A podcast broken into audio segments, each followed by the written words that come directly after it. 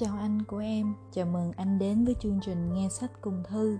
Đây là chuỗi postcard chỉ dành riêng cho anh Trương Phước Giàu. Câu chuyện hôm nay có tên là Hãy nói yêu thôi, đừng nói yêu mãi mãi.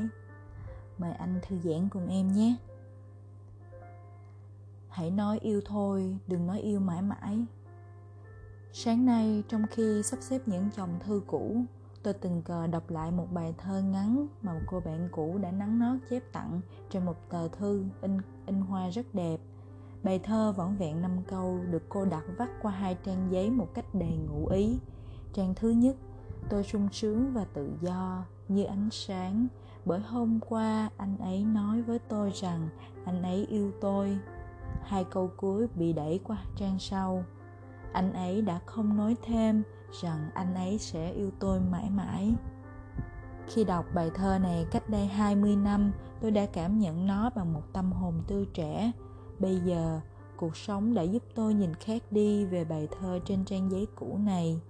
Cô gái trong thơ nhạy cảm và tinh tế vì đã không đợi đến khi người yêu mình quay lưng mới xót xa nhận ra rằng tự do như ánh sáng chỉ là một thứ tự do mong manh hạnh phúc như ánh sáng là một hạnh phúc có thể vụt tắt bất cứ lúc nào. Nhưng giả sử chàng trai có nói thêm rằng sẽ yêu mãi mãi hoặc có lời thề hứa trăm năm đi nữa, ai dám khẳng định trái tim chàng sẽ không đổi thay? Nếu từng đọc rùi trâu hẳn bạn còn nhớ đoạn văn này, ràng buộc con người không phải lời thề, chỉ cần tự mình cảm thấy thiết tha với một điều nào đó, thế là đủ rồi ngoài sự thiết tha tự nguyện đó ra, chẳng có gì ràng buộc được trái tim con người, nên đừng tin chắc rằng ai đó sẽ mãi không đổi thay. Cũng không thể buộc ai đó không được đổi thay. Trên đời không có thứ vũ khí hay quyền lực tuyệt đối nào có thể níu giữ trái tim một khi nó đã quyết tâm rẽ lối. Cho dù đó là nhan sắc, một tình yêu sâu đậm hay những kỷ niệm đắm say càng không phải là sự khéo léo sắc sảo, sự thông minh dịu dàng, yếu đuối, sự thương hại hay giàu có.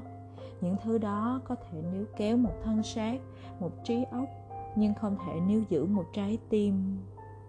Trái tim vốn là tạo vật mong manh và thiếu kiên định. Vì vậy, hãy tin vào điều thiện, lòng tốt, vào nhân cách và năng lực.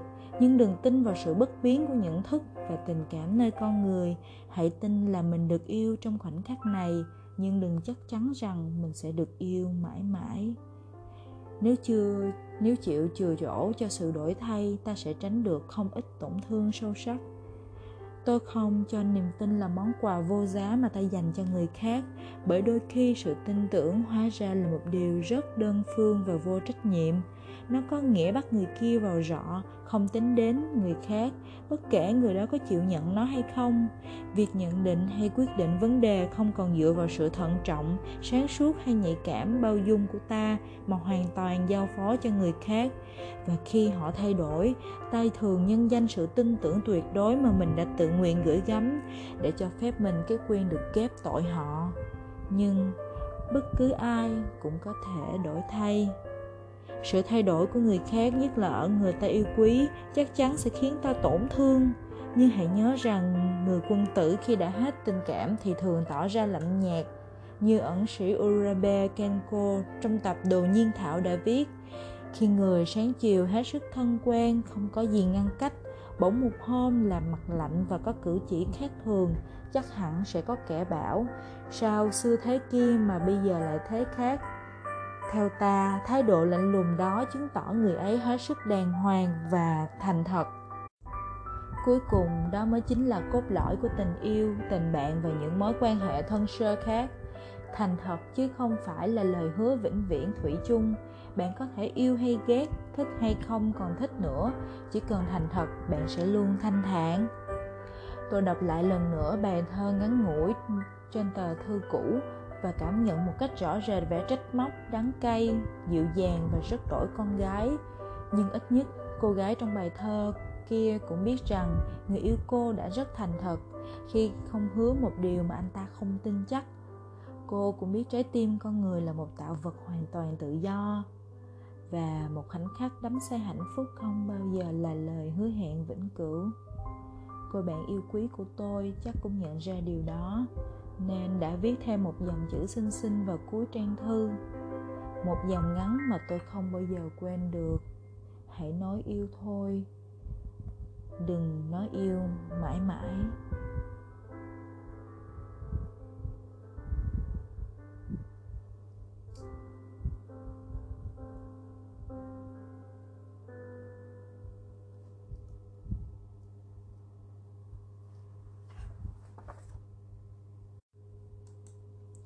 Sau khi đọc tranh nghe xong câu chuyện này, thì em chỉ muốn nhắc lại một điều em đã từng nói rất nhiều lần. Hãy trân trọng hiện tại và làm tốt những điều hiện tại. Khi đó, chúng ta có thể một xây dựng một tương lai yêu thương bên nhau. Hãy nói yêu thôi. Yêu nhau thật nhiều. Yêu nhau hiện tại và ngày mai. Anh nha.